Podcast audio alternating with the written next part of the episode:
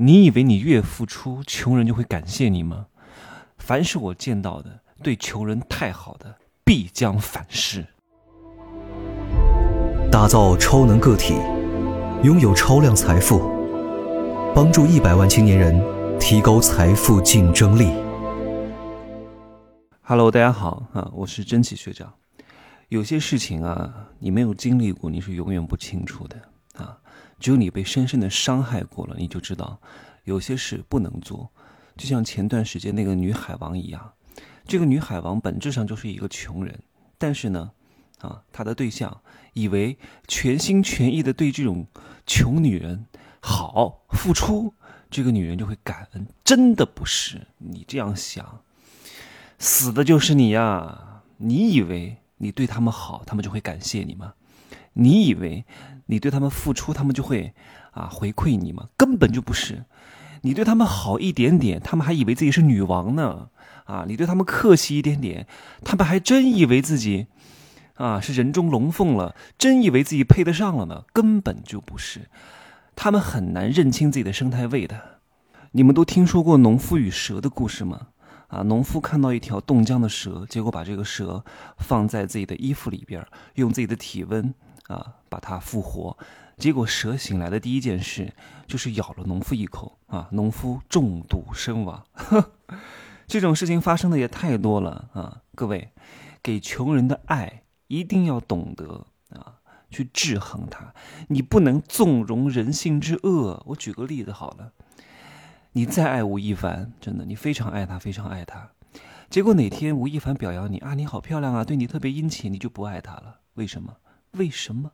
哎，他还真觉得自己，你看大明星都爱上我了，那我岂不是啊，跟明星可以平起平坐了啊？大明星都对我这么好了，这么有钱的人都喜欢我，那我真的太优秀了，所以我是值得的，我是配的啊！所以你看，吴亦凡一天两天讲我好啊，对我热情关切，我会感动；十天对我也很好，嗯，我觉得自己是应该的，他值得对我好。啊，我值得被爱，哈哈哈哈太搞笑了，真的。我讲这么多，并不是让各位啊不要去帮助穷人，帮的方式是很重要的。如果你的方式错了啊，害人害己，偷鸡不成蚀把米，你也会助长了他的贪婪和邪恶，也会最终伤害到你啊。帮对人，找对老婆、老公都是非常重要的。女人是家庭的风水，男人是家庭的靠山。如果你找错了对象，找错了帮助的人，啊，无尽的散发你的爱，站在世界以及宇宙爱的中心，啊，去传播爱，想当爱的大使，想当一个博爱者，想当一个大爱的人，我告诉你，死的就是你啊！你知道为什么吗？你看那个吴秀波。你不要觉得吴秀波是渣男，我见过他，还是挺好的啊！你不要只看这一面，为什么？一旦这个事情发生之后啊，人总会去啊同情弱者，觉得那个女的没钱没势啊，和有钱有势的在一块儿被受伤被伤害了，一定是有钱有势的错，真的不是。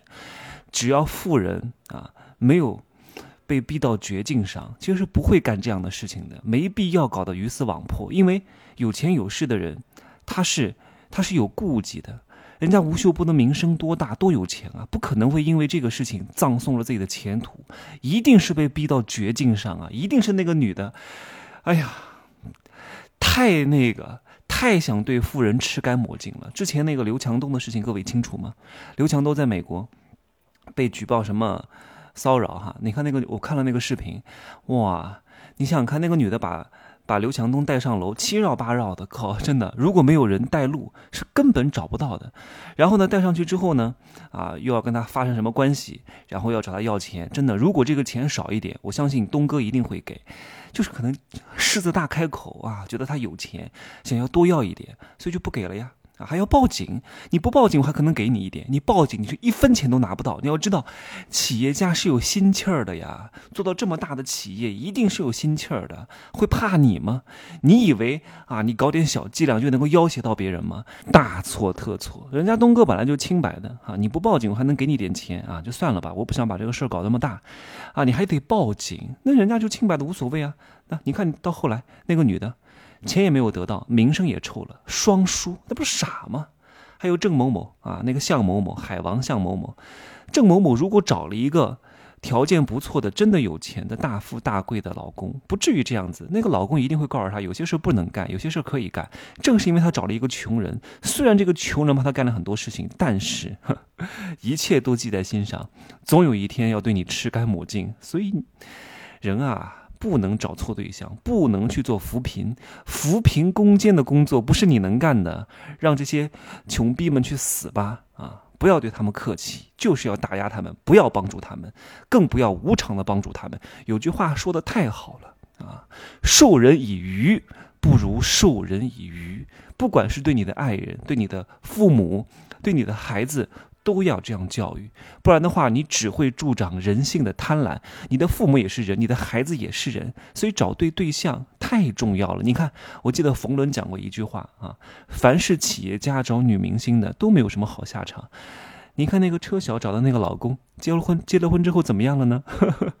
你看那个当当网的总裁，找了一个争名夺利的女人，到后来怎么样了呢？啊，郭鹤年的集团，郭鹤年你各位都知道吗？香格里拉就是郭鹤年集团旗下的。马来西亚唐王，当时邓丽君想嫁到他们家都不同意，为什么啊？为什么？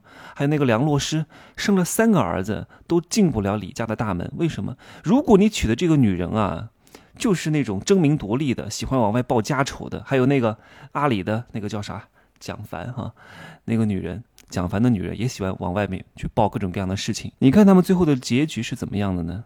都没有什么太好的结局啊，被除名了，啊，企业破产了，对吧？哎，我喜欢的那个女星邱淑贞，她也嫁给了富豪，但人家嫁嫁给了他之后。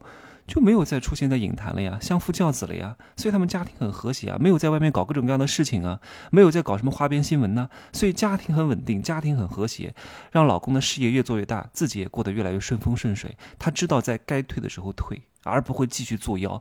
凡是你找了一个穷人，你想要扶贫，你觉得他好掌控，这些人都会用爱的名义来绑架你。他们不仅帮不上你的忙啊，还天天找你要资源、要钱，搞得你身心疲惫。商业竞争很激烈，越往上越难啊，对手越强大。